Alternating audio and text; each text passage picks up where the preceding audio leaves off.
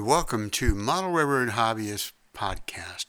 First one for a brand new decade, 2020. Soon be 10 years that we've been doing this. Uh, I've got a bottle of helium, so I think we'll have some fun. All right. Here we go. Got Jim and Chris on board. I, I jotted down some things that I wanted to talk about.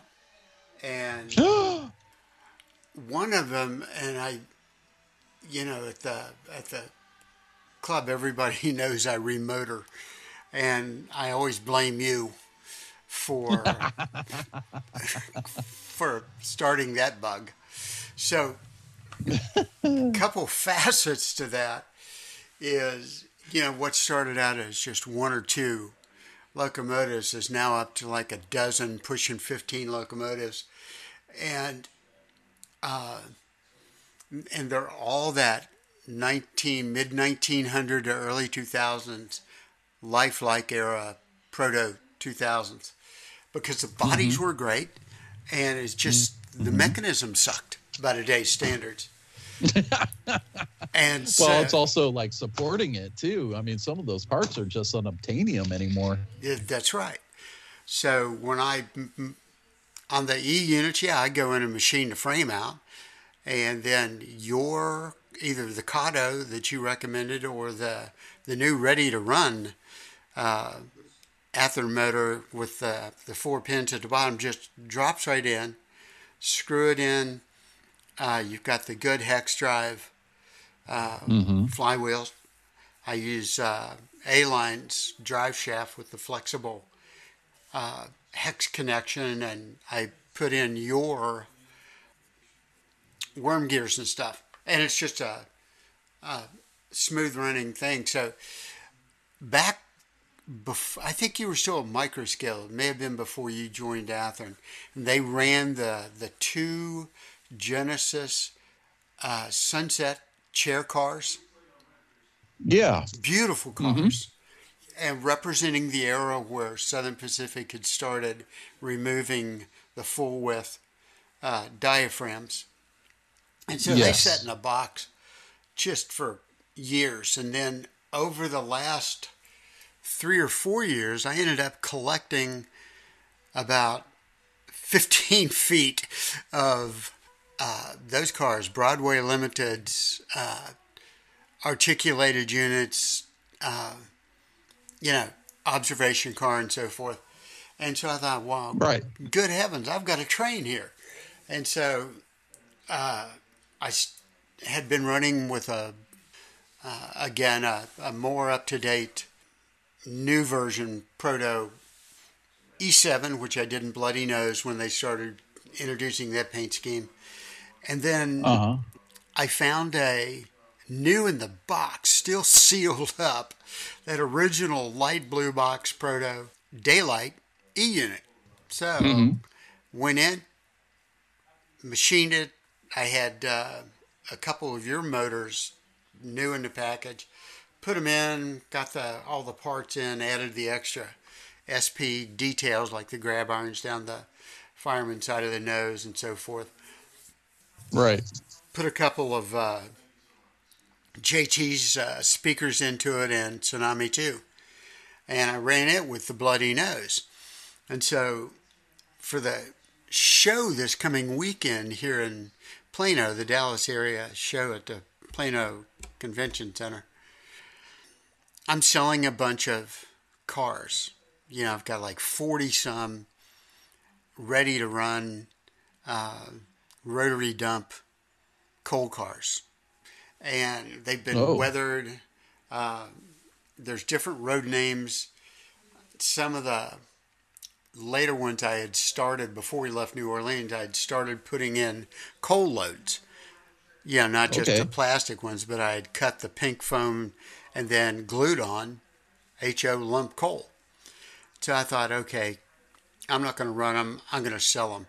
So I took them into the club, and everybody was bringing in stuff they want to sell, so it could be priced and so forth. And sold one of the five unit uh, well cars to one of the members. He said, "Hey, don't worry about pricing it. I'll buy it." And I think another guy's buying some of the coal cars. But anyway, so we're sitting there working the other night putting this together, and one of the guys is uh, goes, "Hey, watch my stuff. I'm going to go over to Whataburger and grab a bite to eat." And I Oh, said, yeah. "Sure, go ahead." And I love Whataburger, but you know, I don't eat it four times a week, you know. So I said, "Yeah, go ahead. I'll be here." And I looked. I said, "Wait a minute. What are these proto E's?" And he said, "Yeah." He said, "Take a look at them." And I went, "My gosh, they're E8As and they're in daylight." He said, "Yeah, they've never been out of the box, never been run."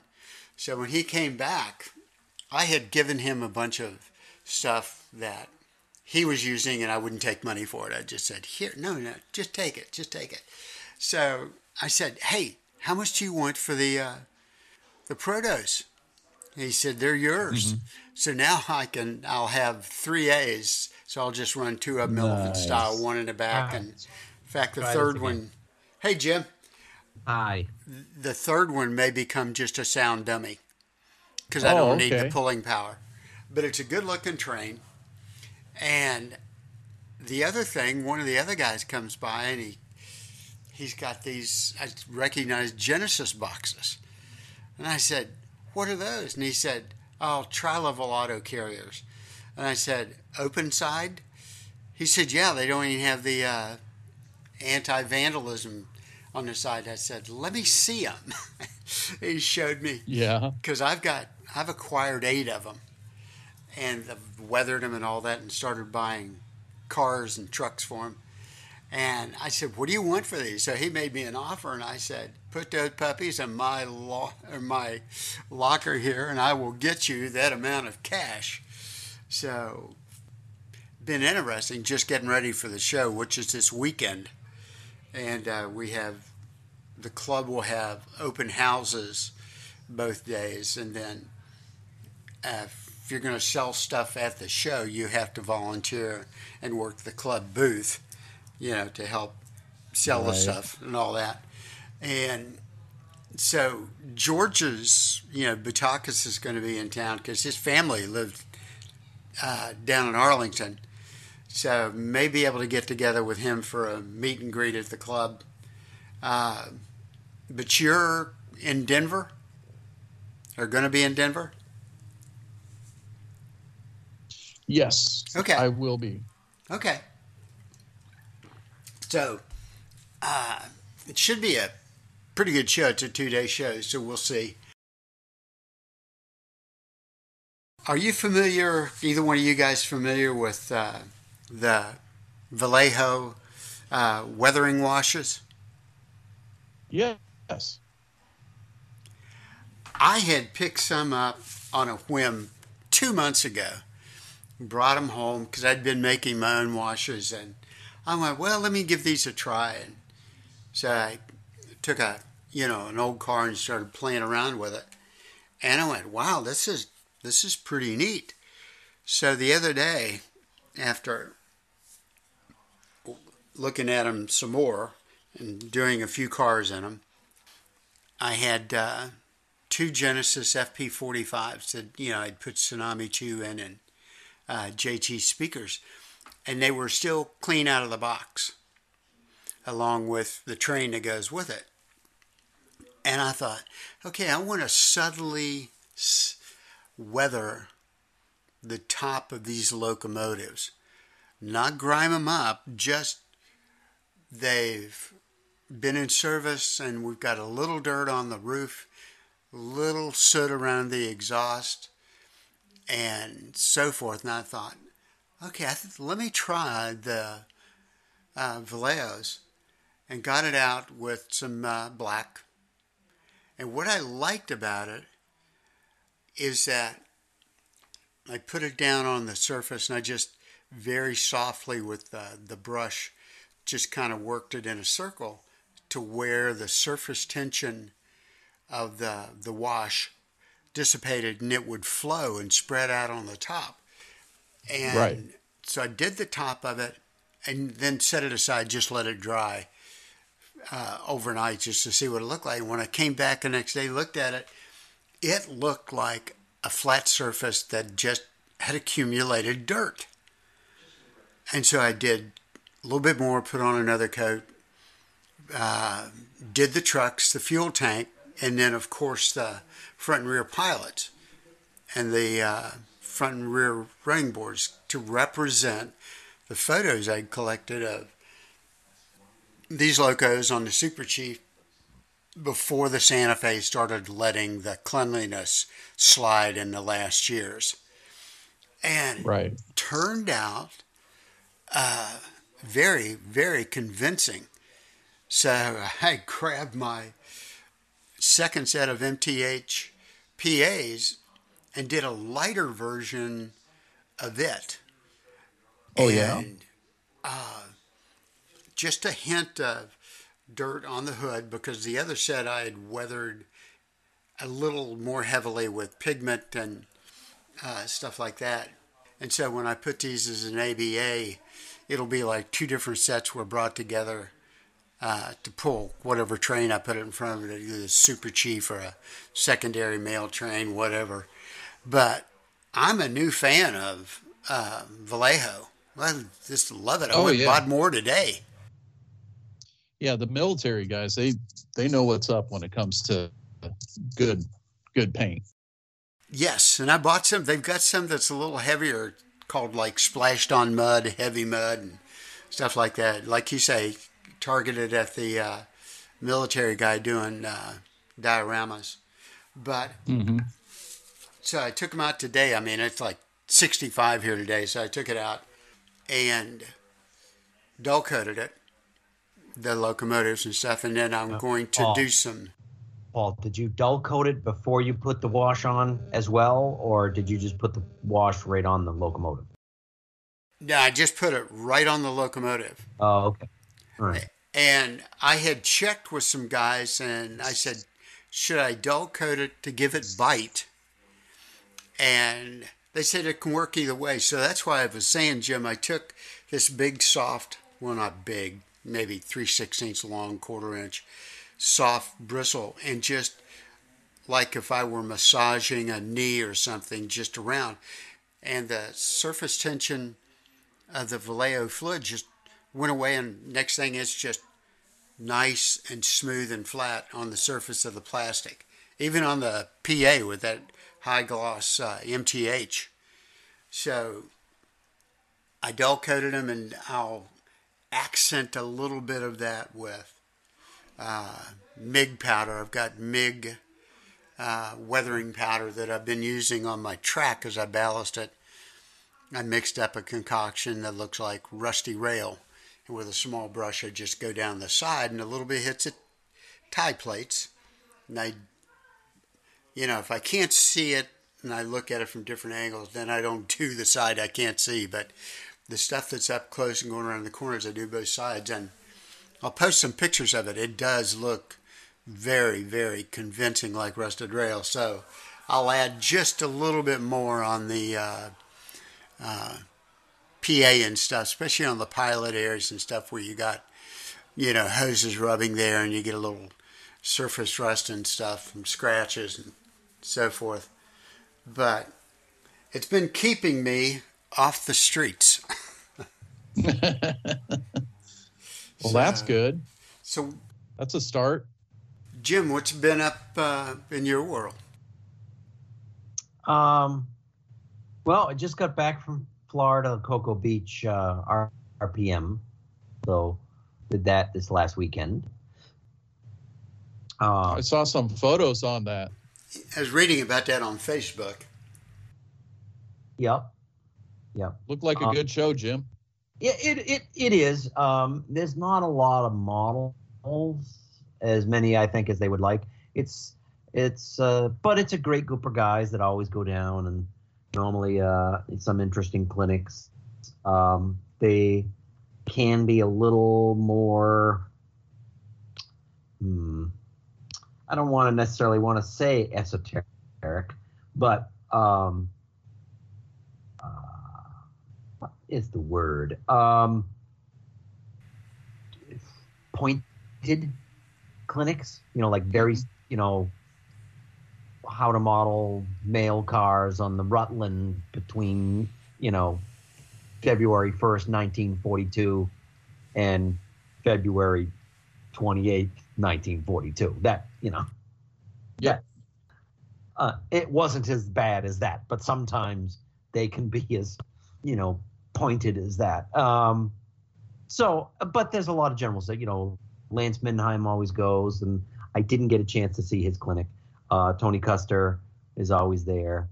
Um, and, you know, it's always, you know, it's like most RPMs, you go there to like, talk to people. Yeah. You know, more than anything else. Uh, you you look at models, you look at what they've been doing, and you and you talk to people. I was I was kind of amazed there were actually five guys who do Proto 48 there. What? Yes. Yes. I don't believe you. You need to take pictures of that. Uh, we have a photograph. Actually, we have. a- Photo evidence is necessary in a situation like that. yeah, yeah. No, there is a photograph actually. Good. Uh, so I have to post. I have to post the pictures up of uh, the uh, a bunch of Proto 48 stuff. I was actually, you know, I'm looking around and I'm, I'm like, oh, nice O scale stuff. This this is cool. Oh wow, it's Proto 48. Wow, more than just me. Um, uh, but uh, yeah, I didn't bring very much with me. I just brought my MP15 with me. Um, Mhm. which uh, you know I think is fairly well weathered. It needs a little bit more work, but uh, um, uh, used. I want to say it's a MIG product. It's really neat. It's for specifically panel lines. Um, Oh yeah. Yeah, it's a it's it's a very fluid. Um, it's a it's basically a wash with a very small brush in it.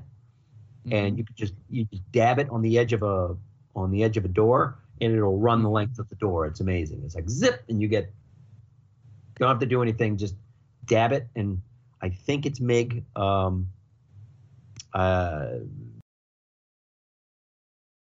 somebody showed me at the uh mid-atlantic rpm and oh um oh for the love of pete i can't think of his name um I had his, I had his name before I put the call. It's like wow. It's uh oh. You know, Is this what they call a senior moment? yes, very much so. Um, because this is this is embarrassing. Uh, Butch Eiler. Um, Oh, Butch. yeah, Yeah. yeah, Butch. Um, so yeah, he had shown me at MERPM, and it's like wow, that you know, I just went to town on the side of the engine, and it looks so much better. Um, hmm and really easy to use. Uh, you know, some people was, well, I just make my own wash up with a, you know, artist oils. Yeah, okay, I'm Wow. sure, you, I'm sure you can do that, but this is a whole bottle that will last you for the rest of your life. Um, because if you run out of this stuff, you're weathering a lot, lot of models. Um, so it's not a small bottle. It's it's it's a pretty sizable bottle. But um, yeah, I had, had that with me with uh, running around on the. I'm kind of amazed that that the um, I had that installed. Uh, I want to say in July, uh, July Au- August maybe on the outside, and um, now I don't operate with that locomotive, but uh, bad the I haven't charged the battery once and it still runs. So, as I said, I have a small switching layout and I'm not pulling 15,000 cars with it. But, Yeah. you know, considering it's been six months and the battery still is holding a charge is pretty, pretty, um, pretty interesting, I think. So are you doing radio control on your switcher there? Yeah. there? Battery uh, battery radio control. It's a, it's a, actually DCC. Um, and what Tam Valley uh, Depot did is he gives he, it's a little controller and it's the entire DCC system in your hand. Mm-hmm. It will do everything a, a standard DCC system will do. Um, it's just way more clunky than an NCE controller. But uh, you can control it if you know if I get the right transmitter, I can control everything with a with an NCE controller. I could do that.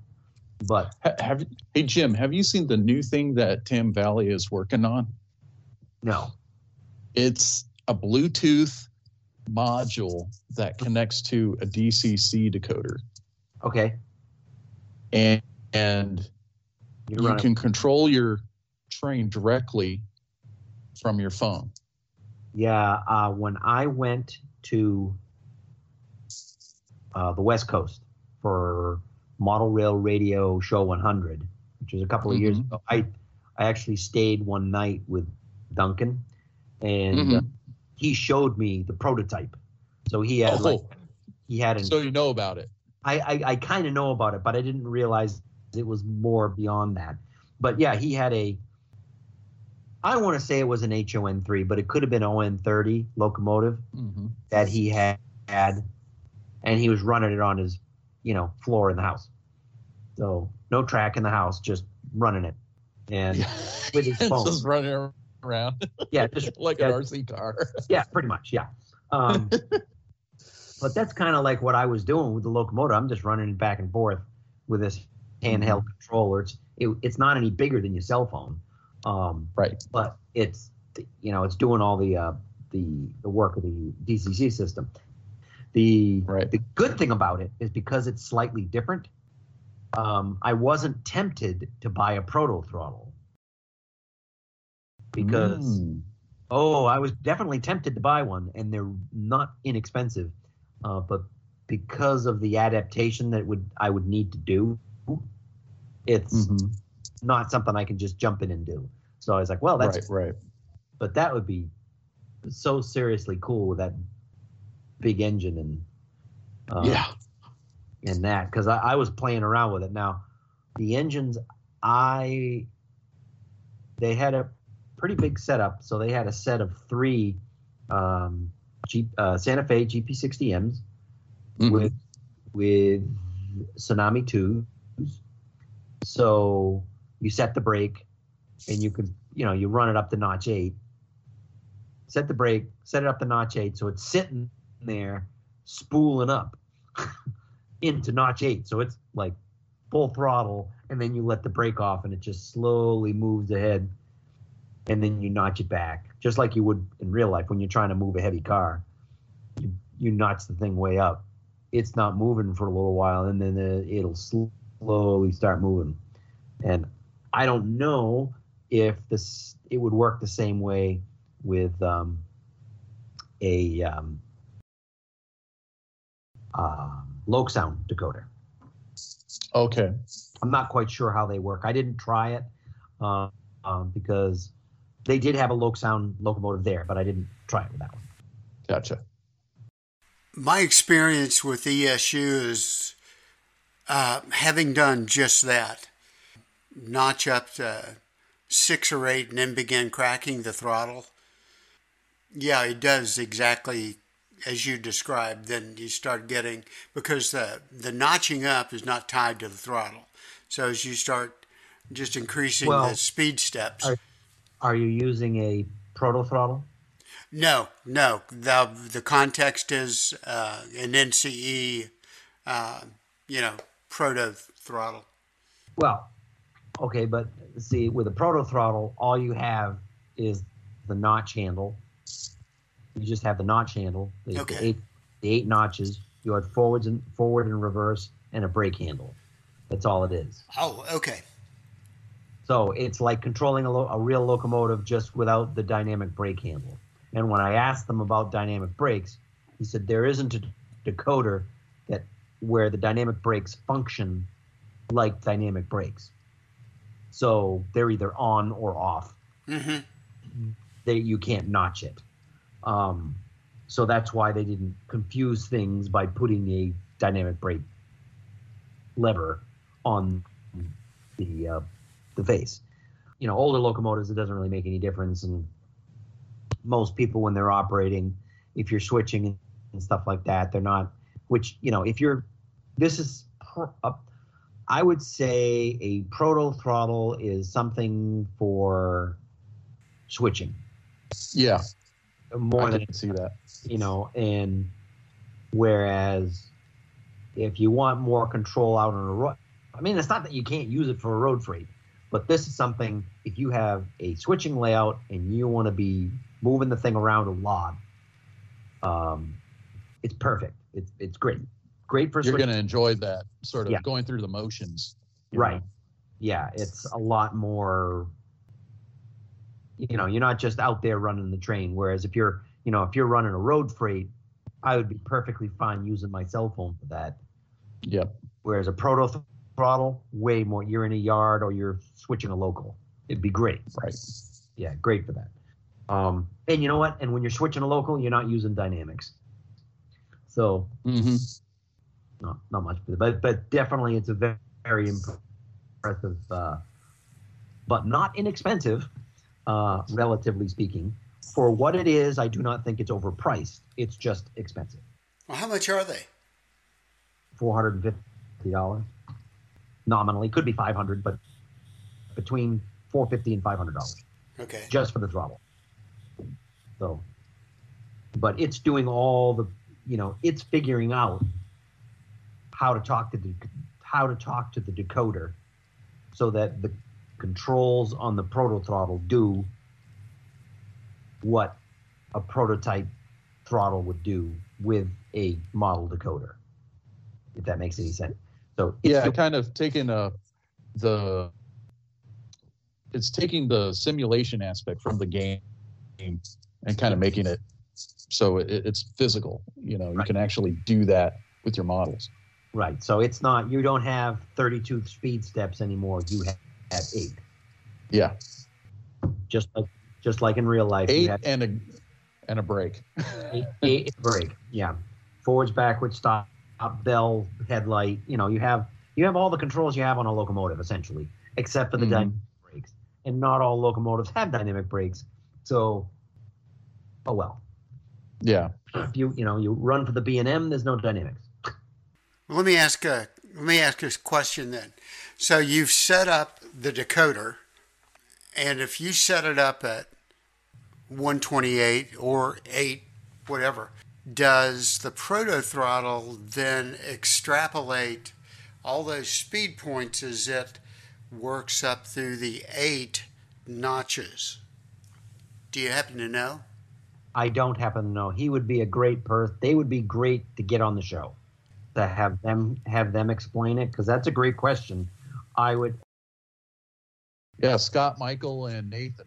yeah, From, uh, Okay. yeah def- definitely. It would be good to get them on the show uh, Mhm.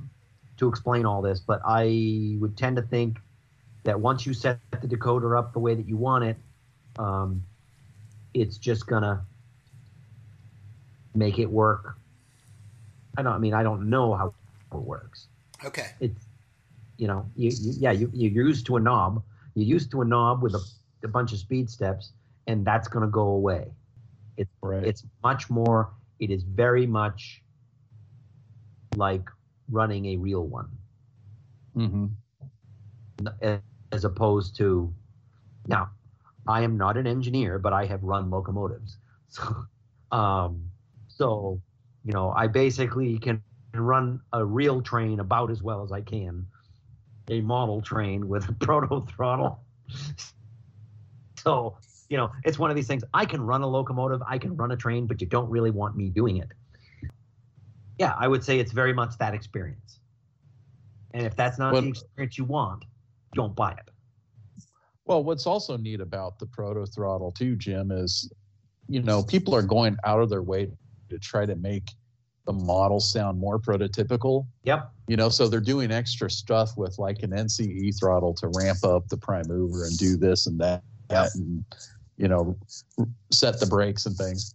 Um, what's really neat is you don't need to do all that with the proto throttle. You just run your locomotive like the real, like a real uh, engineer would, right and they've set it up so all the sounds are kind kind of like built around the motions that you can make with the proto throttle to actually control a locomotive. So you don't have to try to, you know, I guess fudge it a little bit with like a Hammerhead NCE Hammerhead or a Digitrax DT 400 or something. right where you have to if you, although it's easier with a, in, in to a certain extent, you don't have to think about notching at all. You don't have to think about notching, and you don't have to think about, you know, where is the thing going to, you know, switch phase. You know, when is it going to do this? It's just just going to do it because there are Yeah. notches. You know, there are eight notches, so the the, the decoder is going to figure it out. The the um, the well, the decoder and the throttle are going to figure it all out. So Right. and that's the thing and like chris said is you're not okay well i'm going to do manual notching so i can get this thing to react the way that i want it to sound wise um, Right. i wouldn't use this if i don't have sound decoders uh, oh you could absolutely but i don't know why you'd want to so Right. you know, if, if you're one of these people, and I know there are some out there that don't like sound decoders, they like their model railroads to be silent, or they don't want to pay for the sound, then, they, you know, I wouldn't buy them. But for the person that really wants a more immersive experience, I would highly recommend it. You, you go, you try it. If you love it, you buy one. But understanding it is not an insignificant purchase, but I do not think they are overpriced. Right. Because it's doing a lot of heavy lifting. You know, if you understand what I'm saying, it's doing a lot Yes. of heavy lifting that you're not having to do, and it's just making it more realistic. Right. we definitely need to get them on the show so you can ask them any question you want because i can't answer it i went and i played and i knew that i wasn't going to buy one so i wanted to fiddle with it for a little bit and then i let other people who are you know probably more likely to buy one step in so but it was really cool when i was playing with it and that Oh yeah. that's kind of the the neat thing about an RPM. If they if they're going to an RPM like that, particularly a smaller RPM, um, Cocoa Beach is one of the more popular ones. It's actually they were celebrating their 20th anniversary this year. Uh, um, Cocoa Beach.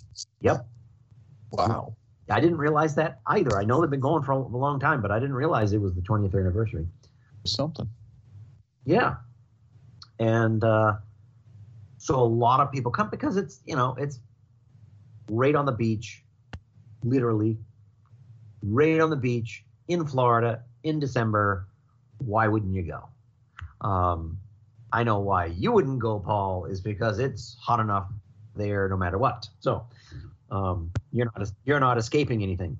Um, so, and you know, it, it's it, the normal, the usual suspects, you know, um, and it's good good people, you know, that run the show and interesting mix. There's normally a um, an N track, not really N track. It's an N scale modular group that comes that has really good modules, um, and a bunch of other, you know, more, uh, uh, you know, resin a lot of resin car kits uh, companies and stuff like that. Um, they're actually, I, and I was given an offer of a possibility of a way to get my O scale boxcar done.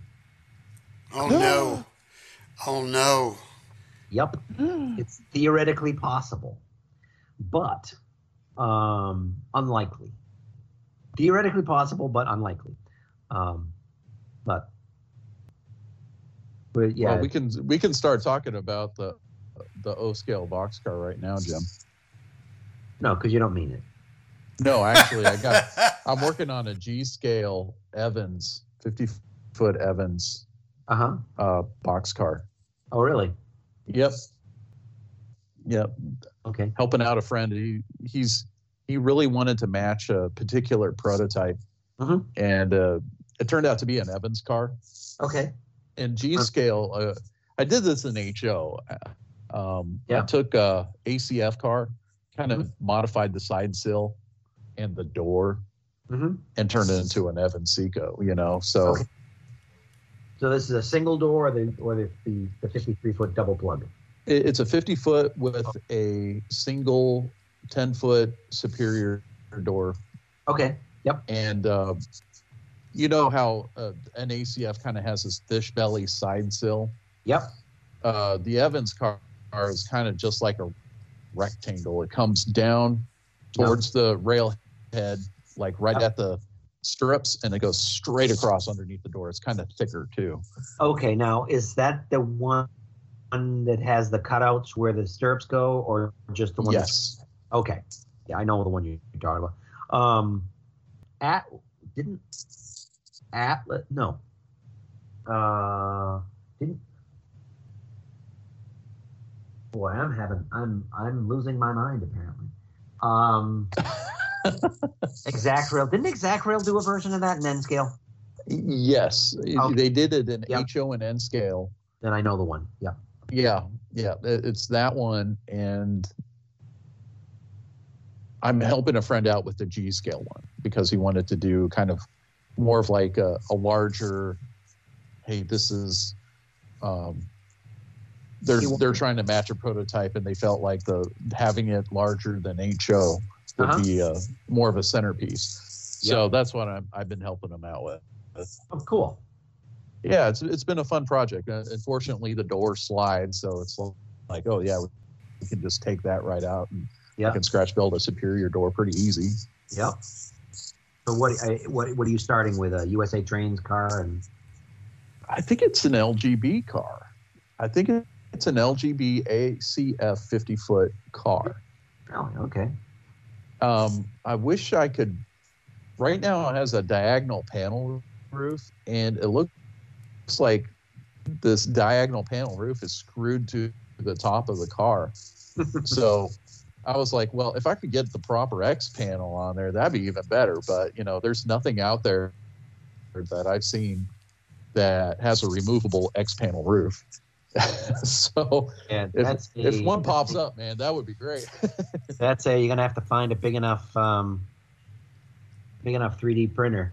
But I would say, um, you could probably just print the panels individually. You know, in G Mhm. scale, I'd print the panels individually, and then assemble them. yeah, That yeah, that would absolutely.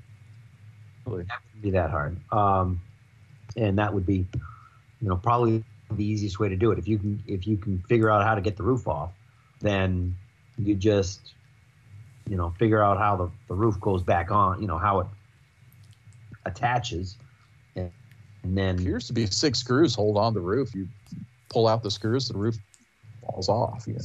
okay, So all right. What should we do, hard.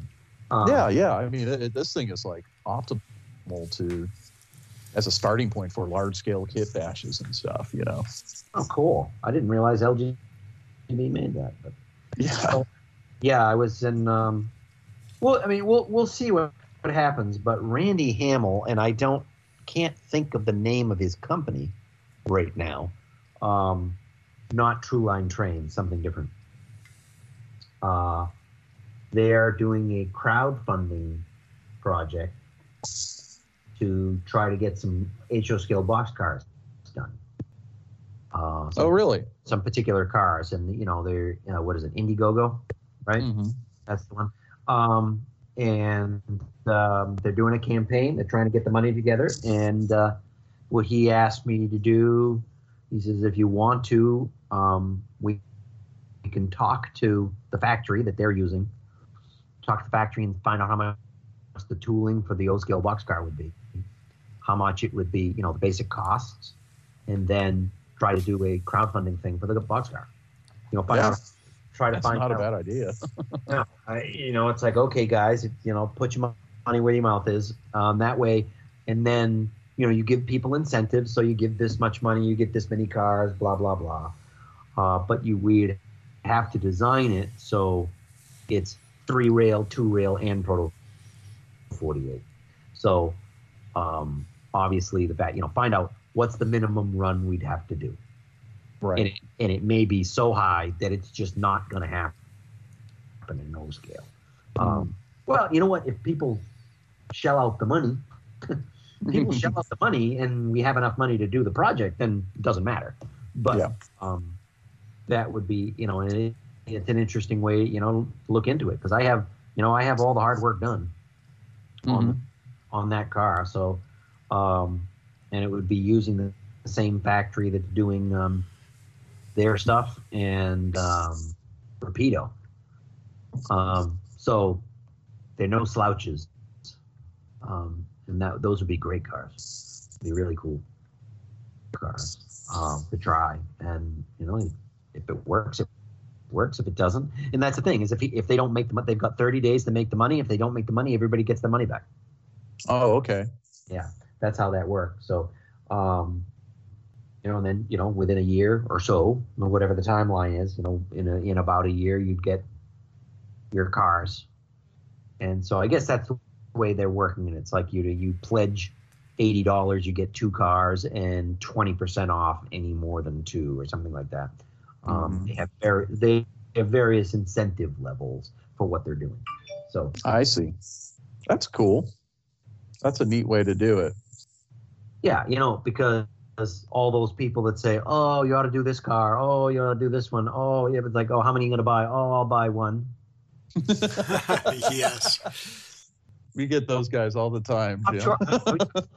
I- I'm sure you do. You know, and I mean, the, the difference between, say, me talking to you, I understand one ain't gonna cut it, okay, and that's why you're not gonna do it. Since I, I, I'd love to see it too. I'm sure that, you'd think it'd be a cool thing for Athearn to do a O scale 5344 boxcar. I honestly believe you think it would be cool. However, you have to make money, and selling three isn't going to make you any money when you have when you have to make two thousand. Yes. You know, the minimum is you have to make two thousand, and you're probably going to sell that in HO. Probably. Yeah. Uh, O scale, who knows? I, I, I got no clue whether, the, Yep. whether they would sell or not. So, and since you don't know, as cool as a project as something may be, you know, you're still going to make money. So, Yep. and I understand that. Whereas some people, and I'm sure you've seen it, get all bent out of shape. Well, why won't you do it? I'll buy one. Well, well, you know, the, Uh, the, the thing of it too, Jim, is like, okay, you cut the tool. You Oh, know, yeah. you're you're talking about hundreds of thousands of dollars Yes. to Yep. cut the tool. That Yep. doesn't pay for the run. That Wow. doesn't pay three thousand dollars for every mask. Yep. you know, that doesn't pay for all the plate setup charges for the pad printer. Yep. I mean, that is just the tool. It doesn't pay for the time for your time that you spent to draw it in Nope. 3D and do all the research and all.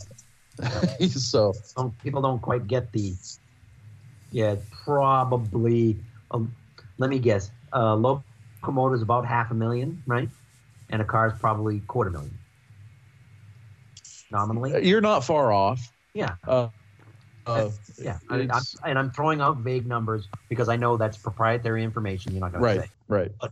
You know Yeah, I mean, that- it is safe to say that a locomotive project is substantially more than a freight car project. Right. Yeah. I mean, so, but that's what people and I don't. I think people. Well, it's just a model. Yes, that's true. Uh, but if you want it done right, um, and that's what drives me crazy with some of these companies that don't do it right. It's like you spent a half a million dollars on this tooling and it's wrong. hmm like really really and you know I, anyway um Yeah. let's not go there but um you know so i you appreciate the companies that do it right but you know there's there's a couple of things you, you need more than just you wanting to do it and think it's a cool project you need to have a business plan to say we, we're pretty sure we're going to sell it Yeah. Well, And- you got to recoup the investment. Yeah. So the first run, the first one pays for the tooling, you hope, and then any subsequent run after that is kind of gravy. So you're not making any money normally on the first run. You're paying the bill. Actually, you, you, I think it's generally, I, A little bit What of it- money the first run. it's, it's gonna. You'll find that it's the first three runs oh, really? for tooling. Ooh, nice. Yum. Yummy. Yeah. Yeah. So just remember that, folks, when you're getting all upset because they won't they won't build the um, the XM29A that one railroad had, and they had three cards of it, and they won't do it for you because only you and 15 of your friends want it. Yeah. If you will buy one, and maybe 3,000 of your friends will buy one, then maybe we can talk.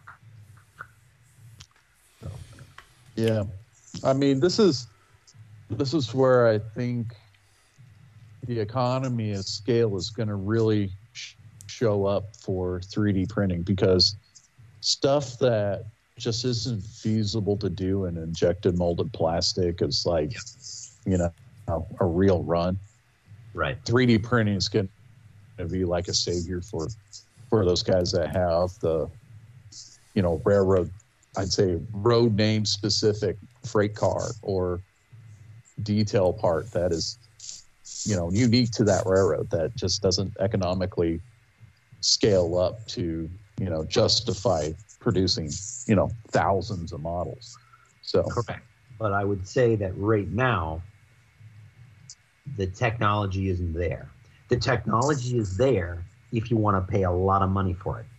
Right. Uh, yes, I mean you can have anything you want 3D printed and it's going to be beautiful.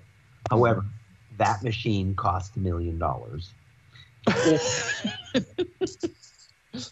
But you know, you know, you know what I'm saying. That machine, I, I know what you're saying. that that machine that's going to get you that in a reasonable amount of time. The little itty bitty machines you have on your desktop, it might get you one every 20 to 30 hours, maybe, and it may be okay, and it may not be. Um, but the one that will get you what you want every single time and be wonderful is is a you know half a million to a million dollar machine. The prices are coming down, but you know for you to own one, maybe a fifty thousand dollar machine, Mhm. maybe, maybe, uh, and that's when you're going to have to buy it, and then probably not going to be able to return it when it doesn't do what you want. Um, and it's going to require a lot of work. You know, it's it, it will be a hobby in, in itself. Um, but it depends on what you want. You know, um, it's like Craig Bisgeier, his clinic. Um, he has some very low end printers that he has used to make some really nice looking, um, you know, 1890s box. And some of the imperfections that you're going to get from lower end 3D printers are fine in a boxcar from the 1890s. They kind of Right. they kind of look like the wood, kind of. Gives you sort of a head start on the wood grain.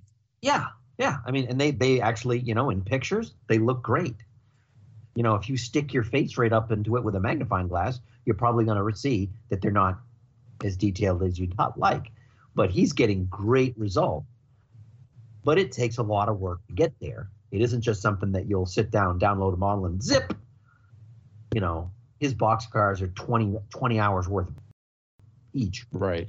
And, And- then there's cleanup from all Yep. the, you know, little things that poke to hold the model in place while it's printing. and not everyone comes out right. You know, so you can go 15 hours worth of printing and then it doesn't, then it fails. Yeah. But what I'm, what I'm, I'm pretty sure that he built the whole thing. He printed everything flat, not as one piece. So he printed everything flat. So you know, you spend several hours on a side. You know, and that comes out okay. Then you gotta, you know, it's a complicated process, and for part, you know, detail parts and stuff like that, I definitely think it's there. Um, you know, the little printers you have on your desk will absolutely get you detail parts, little you know little things where it doesn't take too long to print. You clean it up, you have it. You have these little things that you couldn't get otherwise, and no one's gonna make them Right. ever, um, other than you. So, whereas with box cars and stuff like that, it it depends on your expectations. If you expect them to be like an injected mold, mo- injection molded Athearn car, you got some time to wait. Unless you're running it through a million dollar machine. Million dollar machine, you'll get it. Other than that, uh, if you lower your expectations, you'll be fine. Right now, right now, I'm sure things will get better because the prices of really good uh, machines are ridiculously low. I mean, you can get a good, um, a good. I mean, this is one of the things that Craig goes through in his clinic, but you can get a very good, usable desktop SLA printer for 250 bucks wow. and it does nice stuff. It's not, I mean, it's not a big printing area. So you can't, I can't print a O scale boxcar on it. I might be able to do the ends on it. You, he can do, no, he was able to do like, um, you know, a 40 foot underframe total Mhm. in, in it. Um, and he's getting, you know, great results with it. But yeah, the price went, went down. One of them over Christmas, it went down to like 179 bucks. Um, Oh, really? yeah, but then you got the resin and other things, you know, you got to buy. But um, so yeah, that's that's his clinic. So if anybody's interested and you're anywhere where Craig Bisgeier is, I'm sure Craig is going to be at, at the New England uh, prototype meet, and he'll be giving that clinic. So if you're interested, go to that meet. Let me ask you then. You're talking about injection molded, styrene, plastics, whatever. Some of the alternatives, like what uh, Funaro and uh, Camerlengo do with resin, do you think that, and Chris, maybe you've got insight, is that for their molds and stuff, uh, is that any less of a investment as far as the uh, mold? Because I know nothing about molding resins and stuff like that. It's So, because you don't have the tooling. The, the expensive the expensive part of an injected molded, molded model is the tooling, the metal molds, so that they can actually injection mold it. That's the expensive bit. Um, so yeah, I mean, if you spent the money, you go to one of the companies that can print you. You, I mean, like my my O scale boxcars. I can go get it printed on a million dollar printer. It will be fine to use as a mold, I mean, as a master to make a resin car kit. Absolutely. Absolutely. That's absolutely viable. And if you only want to do one 200 cars, that's the way you do it. Yeah. And I could, you know, Yeah. that's something I could do theoretically at my house and do it. okay, Whereas- so It is All right. possible. Yeah. That, that, that's definitely doable. You know, so the 3D printed item becomes the mold for a dish second generation and on. Okay. Yeah, yeah. And then, I mean, that's what I would suggest, you know, as opposed to, and and um, oh, you know, if I could remember anything, I'd be dangerous. Um, uh, Sign you up for Jeopardy.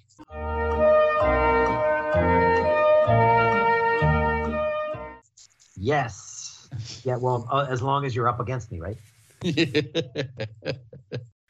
Came into four of their kits. And I'd never put one together before, but I wanted some heavy duty flat cars, and they make a number of span bolster flat cars. They make some drop center gons, and you know, with uh, six axle or three axle trucks and stuff. So I bought them, and I went, okay, some of these parts are a little on the crude side compared to the level of fidelity, say, on an Athearn Proto or, you know, Atlas, whomever. And so end up doing a lot of filing. Uh, some of their parts I just changed out for other people's more to scale, more finely executed parts. But it's okay. At the end of it, it was still a good looking model. Once it's weathered, you won't see a lot of that, and you know, with a load on it. But I'm just curious as to the conversation, and Jim's answer makes makes a lot of sense to me. So, Okay. Okay. So Ted Culotta uh, did a clinic on how to build, how to scratch build freight cars, and so he does a bunch of kits as well, makes molds and stuff like that. And um, he said that if you're, you know, now he would do this with 3D printing. You know, he would just he would design it in CAD. What, but you know, but that's another thing you need to learn. Um, he would design it in CAD and he would 3D print it, and everything would be the right size. Nothing would be oversized, and you could make it perfect. And then you just make the mold.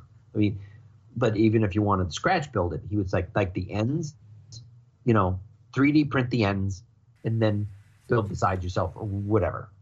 You know, build the roof, whatever Right. you want. You know, 3D print it, then assemble it. Uh, you know, mo- you know, 3D print a master because the when you 3D print it, it's going to be perfect when you make a master. Whereas it doesn't matter how good you are, you're not going to be able to line those rivets up perfectly the way a computer can.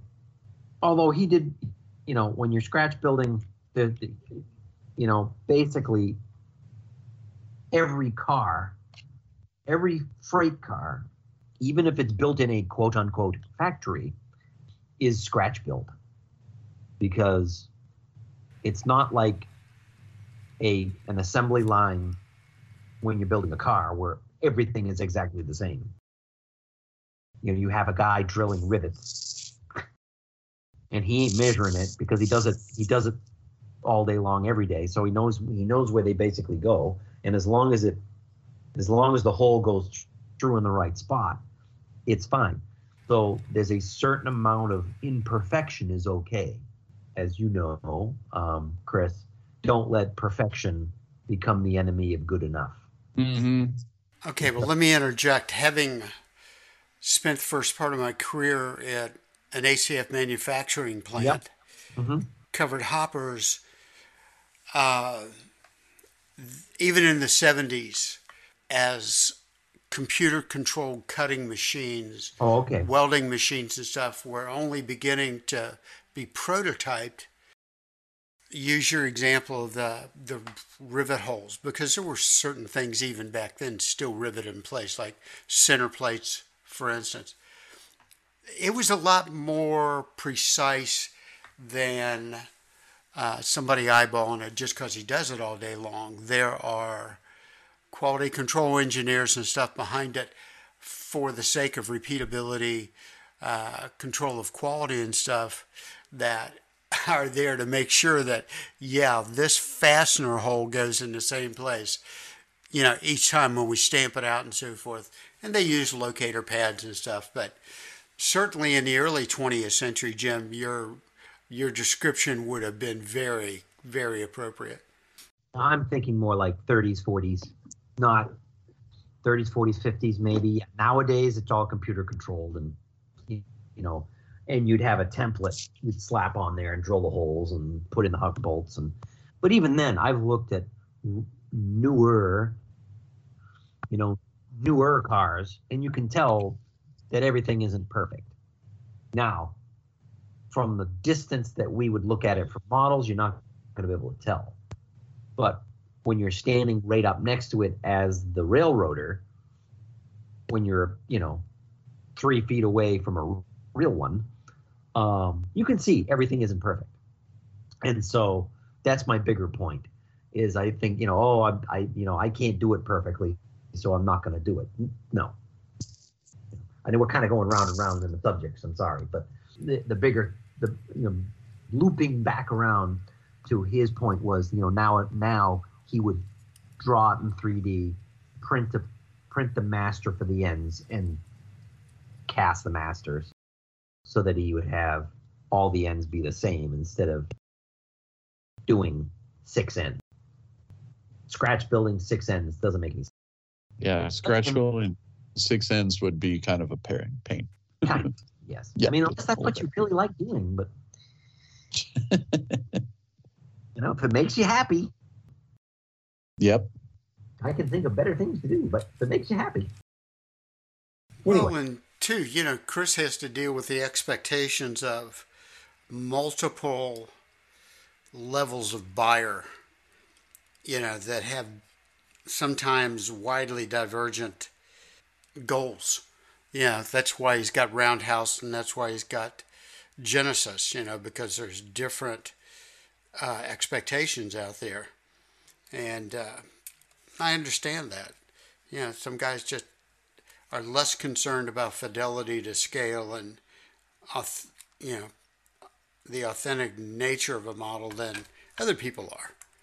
You know, and well, yeah, yeah, but in in in this day and age, when you're doing things uh, in 3D modeling, yeah, and for me for me to put the row of rivets in the right place takes no less time than putting it in the wrong place.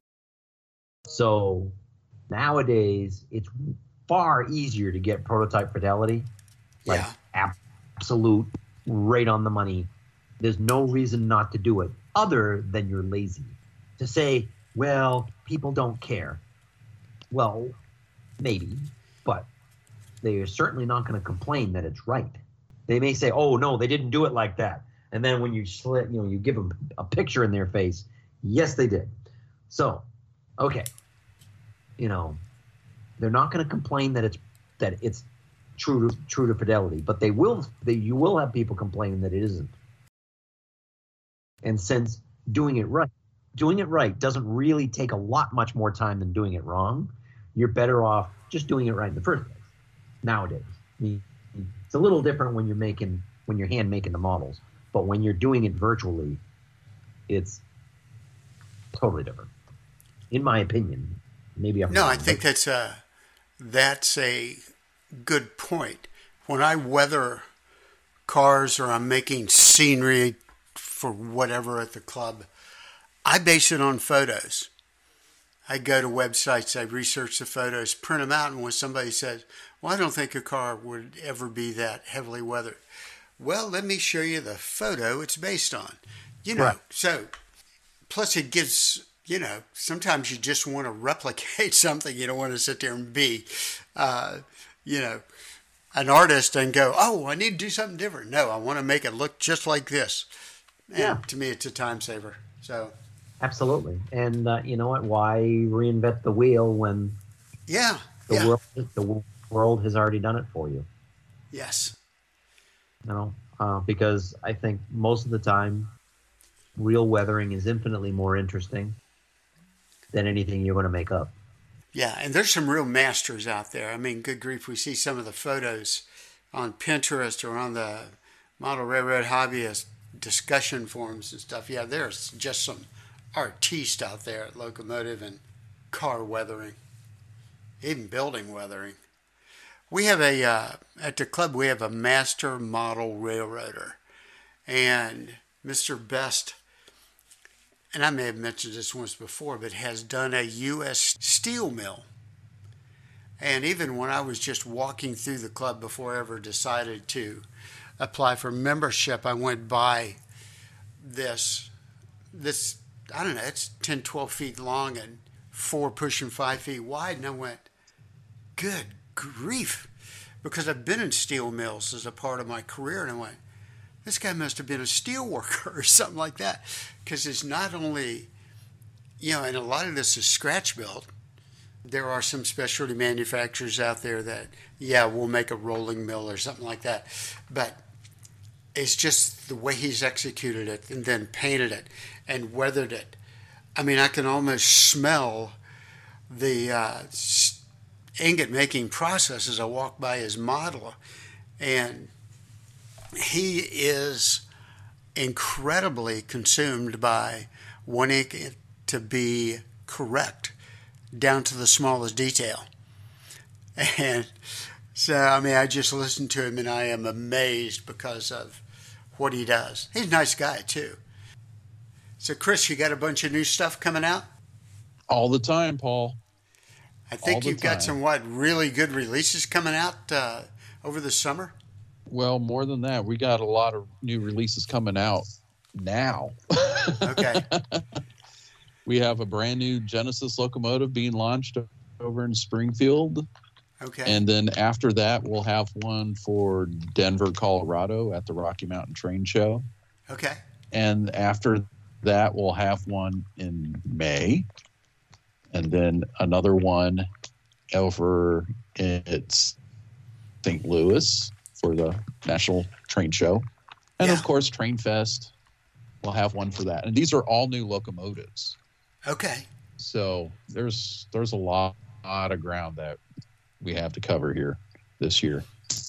Well, the other day I was just I was sitting here weathering some cars, and I had on the tablet on YouTube, and I watched some of George's uh, in-depth videos on tsunami capabilities and stuff. And this gentleman uh, came up to do it was a fairly recent video uh, to do a comparison between two SD40-2s, one of which was yours Mm-hmm. and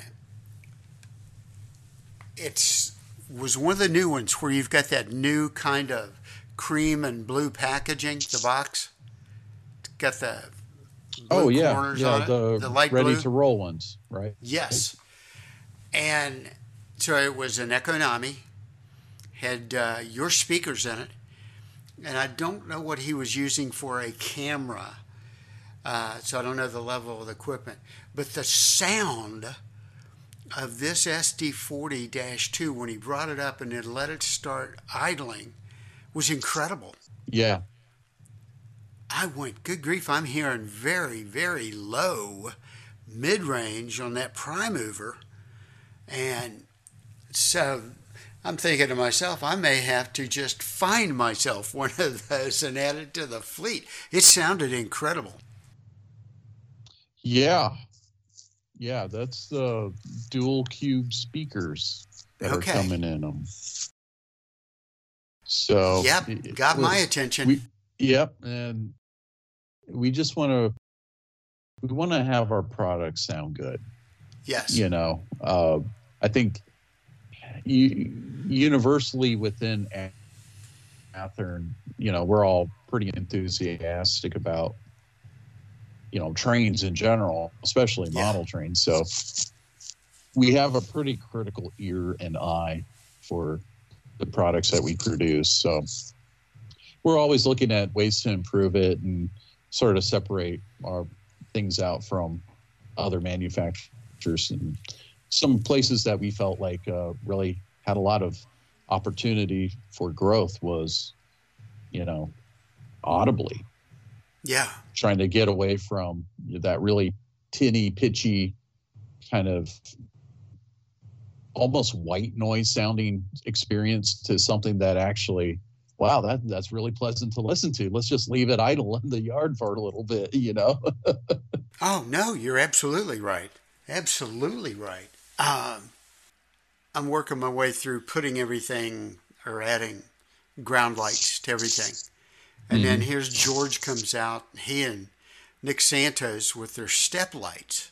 mm-hmm And so Nick's got these packages he's going to be selling that have the, uh, it's a 3D printed part, I believe, that uses, uh, he's been posting about it on some of the forums, and it uses fiber optic cable.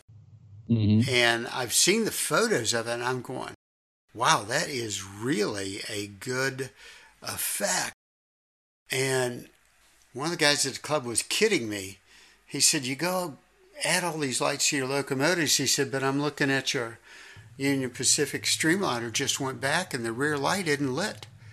And I mm-hmm. went, Oh, thank you for noticing. So I brought it home and it's kind of like a mushroom on the very end of that squared off ACF produced observation car that was built in the mid 50s. You just can't get in there and pop that out to put in a piece of red uh, styrene, you know, 16th inch diameter styrene, and put a small uh, LED on it and run it down to the trucks and power it. And there's just no room to do that. And because it's mushroomed, if I drill it out, then what am I going to do with this big hole on the end? Yeah. So I went in there and put an LED in, made a cover for it so the light wouldn't bleed out, tested it, gave me the right effect, and then, like an idiot, hooked it up and tested it on track power. Oh, look, I forgot to put the resistor in line.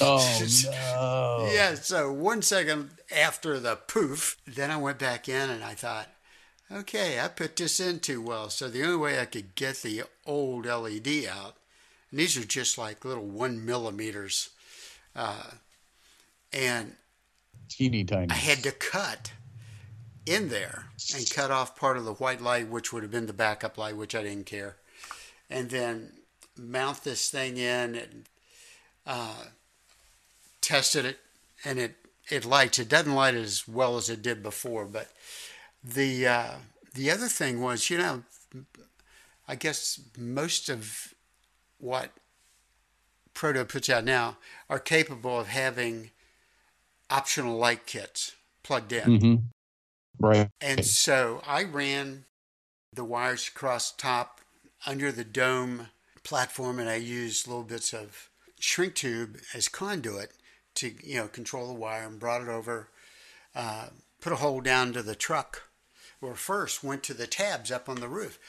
I could not get solder to adhere to whatever these tabs are Oh They're- no. they're bright and shiny, and yeah, they're probably made to rub together with similar material, but I could not solder the wires. So I just, I went, well, the heck with this. So I went down through the floor uh, and into the truck where, you know, on the Walthers truck, there's two screws on either side that rub the contact. So I just soldered the wire together and ran one on one side, one on the other.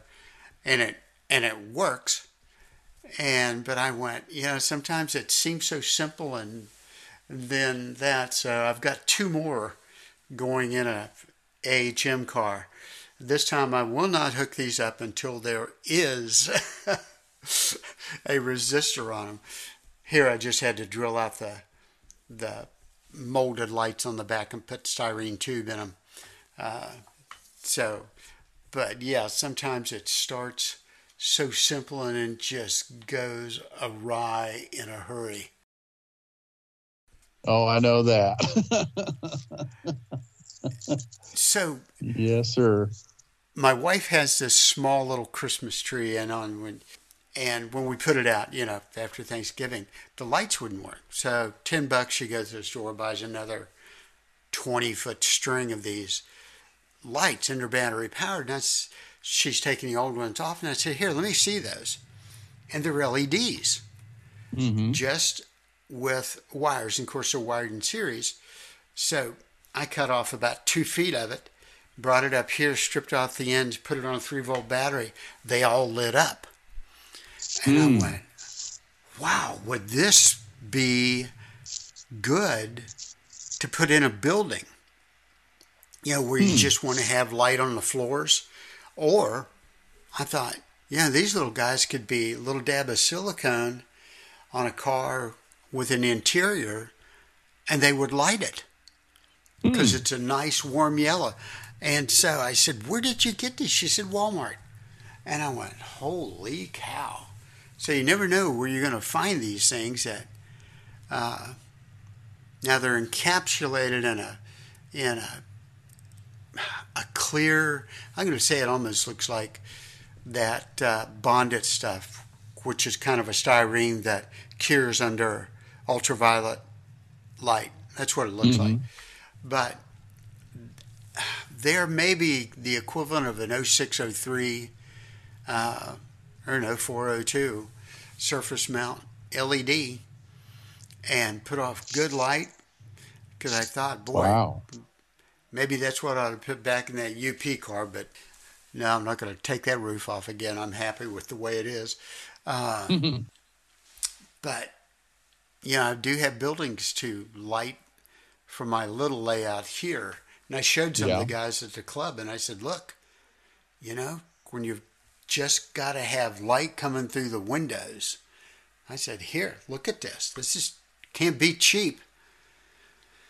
So, just the right resistor, and it'll run off the, uh, you know, the power to the to the track. I mean, that's just typically 13 to 14 volts. So, that's amazing. Yeah. Yeah. So, what else is going on? Anybody have anything else they want to talk about? Well, kind of what we were talking about way, way, way earlier about that Tam Valley. Yeah. Yeah. Uh, there was there's a video that just came out on the bluerail.com website. And Okay. it's really pretty neat because the thing that really attracted me to this new Tam Valley system that they're working with Blue Rail on Okay. uh, on the app on your phone, you have Yes. real-time control of your volume of your locomotive. Really? So you can turn up and down the volume on your sound decoder on the fly. Wow. Welcome to the 21st century. Yeah, I've got a the coolest thing. I use a WiThrottle at uh, the club that ties into the Wi-Fi. So I took one of my old cell phones, and that's what I use as a throttle. But you're right there on that. You know, I can blow the horn and stuff like that, but can't do anything above F8, and you sure can't go into CV63 or 128 or whatever it may be to change the volume. That's amazing. Yeah, it's well, this little module has uh, it, it's pretty much an, a command station hooked up to a Bluetooth, the size of like a Dentyne sort of gum stick of gum. It's really tiny, Wow. and what you can do is reprogram all your CVs on the fly using your phone. Jeez. it, it, it's totally incredible. I mean, it's going to totally, in my mind, reinvent the programming track. and I they completely guess. eliminate a few of them too in some cases. So, uh, what I plan to do here is post this video on the Facebook group Okay. For for our podcast Okay. and have a look at it. Tell me what you think. I'm really interested in hearing what you think about that, Paul, because he's Okay. showing like a no scale locomotive, and yeah, there's a five amp version, but the two amp one is really tiny. So I think that one's more designed for HO and maybe some N scale too. Okay. Will do. Yeah, Yeah. Yeah. So I wrote it down. Blue Rail, right? They've got a Yeah. uh, website. bluerail.com. Let me just verify that, but I'm pretty sure that's that's the website address, bluerail.com.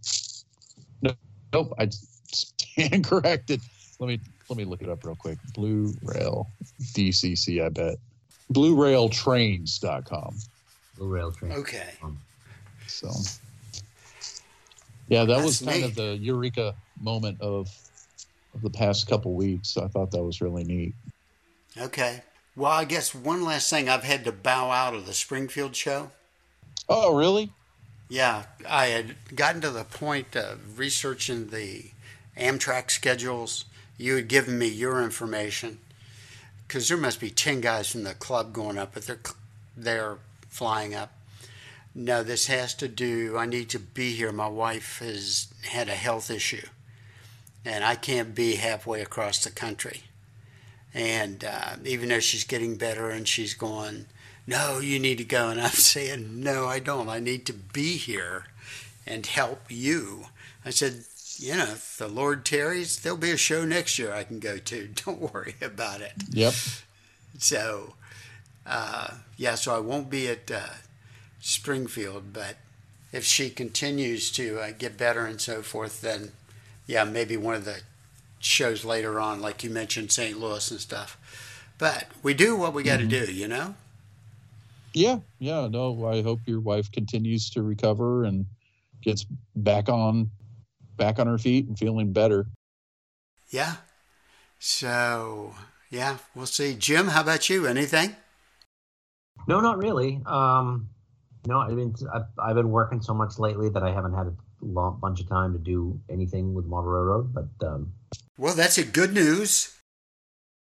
okay, You could be not working. I could be not working. Yes, uh, been yeah, been working a lot, and you know, so the going to Coco has kind of you know reinvigorated some things. So we'll. That was vacation, wasn't it? It wa yeah, that was, was a vacation. You know, spent a bunch of time at Disney World and then went to Coco. And, um, so All right. Uh, Yeah, it looked like you had a lot of fun. A lot of nice pictures posted there on uh, Facebook. So, yeah, always good time at Disney. Always. yeah, and you and neither you or Craig were arrested for, you know, doing anything silly. So that was a good trip. Yeah, pretty much. Yeah. Didn't get arrested. didn't get arrested. Okay. Didn't get arrested, and somebody approached me and said, "So, how would you like to do that O scale car?" I'm like, that's that's funny because I I was going to bring up the O scale car, and then you did, and got onto a legitimate conversation Oh, yeah. about it. legitimate conver- yeah, legitimate conversation about it. Like, well, you know, that's but you know, it's a really reasonable way. You know, you really want it, fine, Yeah. pony up, pony up. Well- if you don't, then we don't have it. So Athearn just missed out their chance on the booming uh, Proto 48 boxcar market. Well, either that or it works really well, and, and Chris comes to me and says, About that box, Yeah, yeah. you never know. I doubt it. I doubt it. But, you know, well, no, you know what? Probably wouldn't be Chris. It would be like Lionel or something, or somebody like that says, About that bucket box. Can we buy that from you? Like, uh, maybe. Yeah, yeah. Uh, all right. Well, look, that's all I've got. I know, Jim, you've got to get out of Good grief! It's what going on? Ten thirty there. Oh, God, no, it's not bad. Uh, this is my day off. So, Okay. Um, well, yeah, that's why Tuesday nights, Tuesday nights are fine. Uh, oh, okay. yeah. Okay. or at 'Cause least I mentioned the time, and even my wife goes, "Doesn't he work the next day?" And I said, "Well, normally he does." I said, "Maybe he's on, you know, a different shift or something." Okay, day off. Good Yeah, deal. It's a day off. I work uh, Thursday through Monday, so Okay. uh, at night. So my day starts at 3 p.m. and ends at 1 a.m. normally. Lucky you. Um, it's, it's not a bad shift actually. Um, not very many people, so hoorah! Right. Well, that's all I got, gentlemen. I thank you for your time. Roger. Well, thank you. All right, guys. Talk. We'll talk soon.